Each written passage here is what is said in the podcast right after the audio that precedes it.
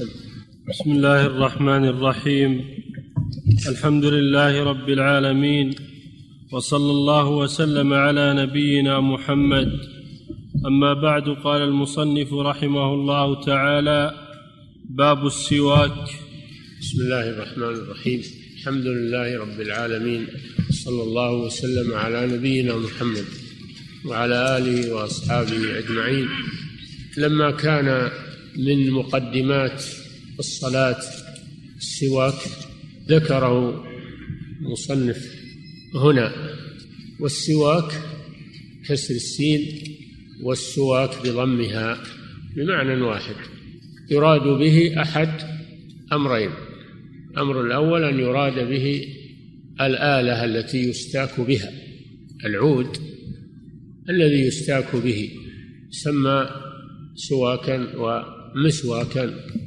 والأمر الثاني أن يراد به الفعل فعل التسوك فهو مصدر.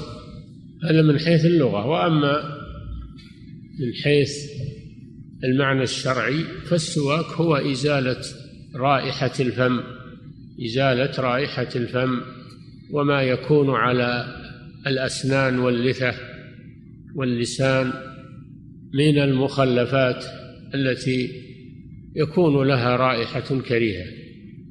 السواك أو السواك هو إزالة رائحة الفم لأنه مطلوب من المسلم تكون رائحته طيبة وأن يزيل عنه الروائح الكريهة عند الصلاة وعند الكلام وعند القراءة وعند هذا مطلوب من المسلم. والسواك سنة نبوية ثابتة بقول الرسول صلى الله عليه وسلم وفعله. فمن أقواله في السواك ما يأتي في هذا الباب. قد ورد في السواك أحاديث كثيرة الحث عليه والترغيب فيه.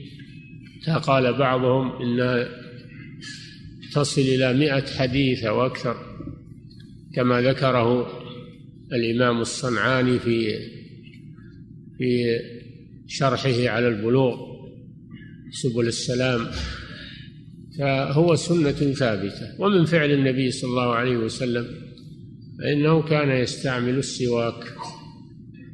السواك فيه فوائد عظيمة صحية وفوائد فيه فوائد صحية من ناحية أنه يزيل الأذى عن الأسنان الذي قد يؤثر فيها ويسهل التنفس حتى قالوا إنه يساعد على تهضيم الطعام. هذه فوائد صحية وفوائد تعبدية لأنه عبادة. وقد قال النبي صلى الله عليه وسلم السواك مطهرة للفم مرضاة للرب. فينبغي للمسلم أن يحرص على استعمال السواك ويتأكد تؤكد استعماله في مواضع منها إذا قام من النوم كما يأتي لأنه يتغير رائحة الفم بالنوم ومنها إذا أراد الوضوء ومنها إذا أراد الصلاة ومنها إذا أراد قراءة القرآن ومنها إذا أراد أن يجالس الناس فإنه أيضا يستعمل السواك لإزالة رائحة فمه لئلا تحصل منه رائحة كريهة تؤذي الجلس إلى غير ذلك. نعم. عن أبي هريرة رضي الله عنه عن النبي صلى الله عليه وسلم قال لولا أن أشق على أمتي لأمرتهم بالسواك عند كل صلاة. هذا الحديث الأول.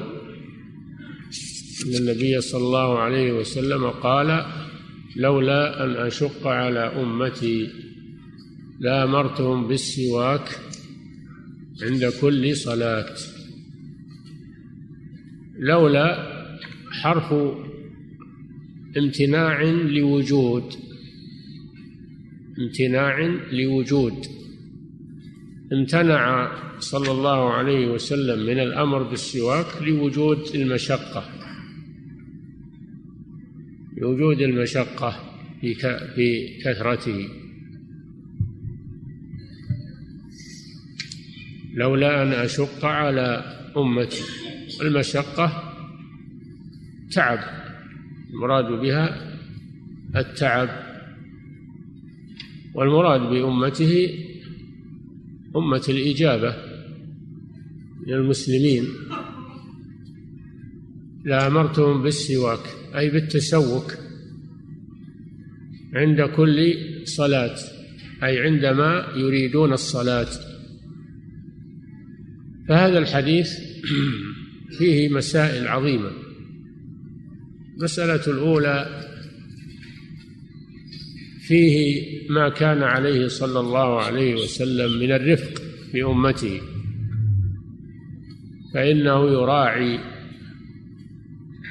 المشقة فيتجنبها. فهذا فيه رفقه صلى الله عليه وسلم بأمته وأنه يريد لهم اليسر والسهولة ويجنبهم ما يشق عليهم وفيه المسألة الوصولية المشقة تجلب التيسير. المشقة تجلب التيسير. وفيه أن أن الأمر يقتضي الوجوب. الأمر يقتضي الوجوب وهذه قاعدة أصولية